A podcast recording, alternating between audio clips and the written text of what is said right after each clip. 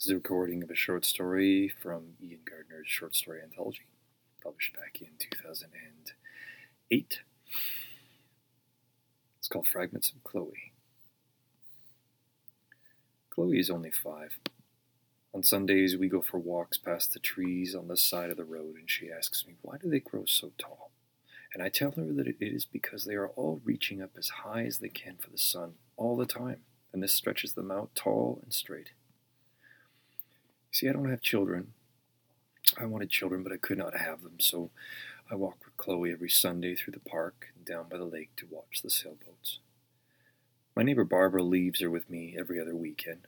Barbara takes the Sunday express train out to visit her boyfriend in Georgetown since she works all week, and on the weekdays, Chloe goes to daycare.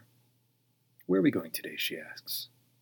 We're going to see the ducks, I say, and she laughs, and her face lights all up, and we almost start to run, but not quite, until we are right near the water. There are a few ducks there, walking by the water and swimming in circles and eyeing us with their beady black eyes, dark green heads, and brilliant white tipped wings that shine in the sun. The gray ducks, with very little color, are the females, I explain, and as Chloe runs towards them, they flap into the water, but not too far away, because these are city ducks and they know that we might have food.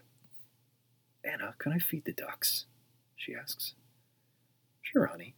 I take out some chunks of bread that I saved from the garbage down at the grocery store where I work part time.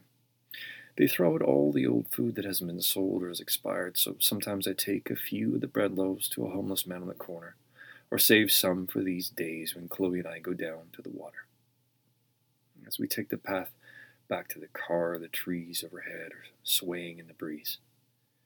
Chloe and I look up at the sky for a while, stopping right in the middle of the path and being really quiet so we can hear the wind moving through the leaves. And she says, These are beautiful trees. I really like them. Yes, Chloe, they are beautiful. Just like you, I tell her, and she hugs me all pink cheeked and wide eyed, staring up into the cool gray sky. A stranger walking his dog past us has a small smile on his face as he hears her voice, and I wonder if he thinks that I am her grandmother. The small dog, gray and tiny, ignores us. His eyes are fixed on a red squirrel that has darted out into the path. Monday morning is a cold one. There is a chill in the air. I'm making tea from my window, I see Barbara and Chloe climb into their car and they pull out of the driveway into the fog.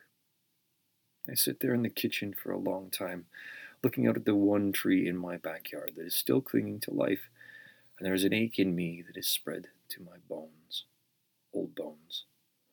I am past my 56th birthday. I do get out sometimes, but it's so hard to meet anyone my age who isn't settled down. There are so many old folks stuck in their old age homes these days, like the one my mother sits in, her eyes fixed on the television screen, her memory a blip of moments left behind long ago. So many of us staring at the wall who've lost their will to even walk, and they watch TV for hours.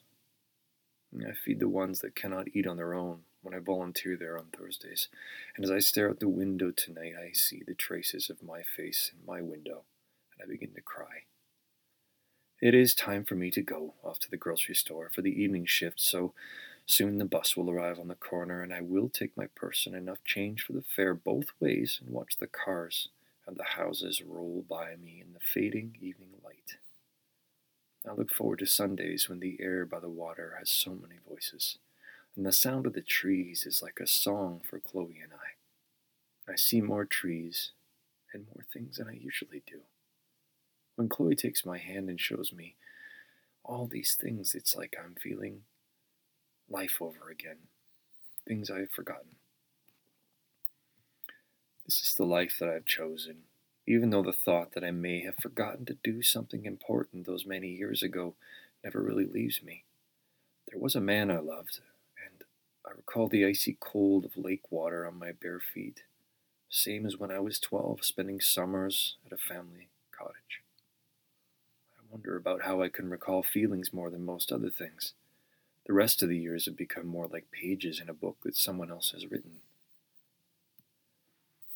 There are those mornings I just feel like I am almost there, when I can reach right out and touch the world, and it will respond with a laugh, and I hear the ducks calling me like old friends.